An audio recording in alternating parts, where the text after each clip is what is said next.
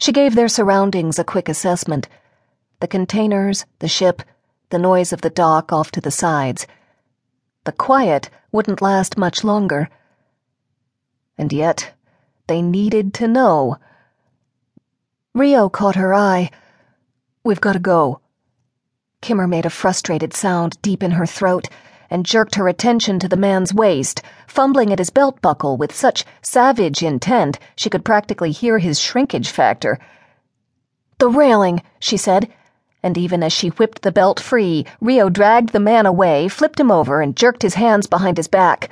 A couple of quick whips with the belt held them tight, and Kimmer buckled it around the railing, lifting his arms up painfully high. Rio handed her a sock, harvested from the man's own foot, and she stuffed it into his mouth and stood. Time to run away.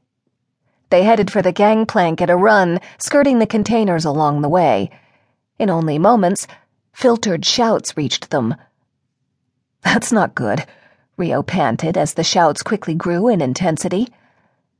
They slowed a clattering noise or two, and footsteps pounded along the metal deck just beyond their container, cutting off the gangplank. Rio grabbed Kimmer's arm and pulled her into a container alley. They dodged deeply back into the row. Breathless, focused back on the bow, he said, I think we're gonna go swimming. You think? Kimmer sprinted into motion, heading for the bow at top speed quicker than Rio in these tight quarters, quicker on the sprint in any event.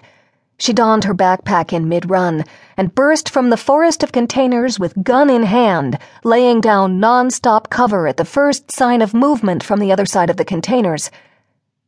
Someone fired off a sporadic shot. Kimmer ran out of ammo and didn't think twice. She slid to a stop as Rio passed her and whipped the empty gun at the first face to peek out in the wake of her silence. No hesitation, she spun around and headed for the railing.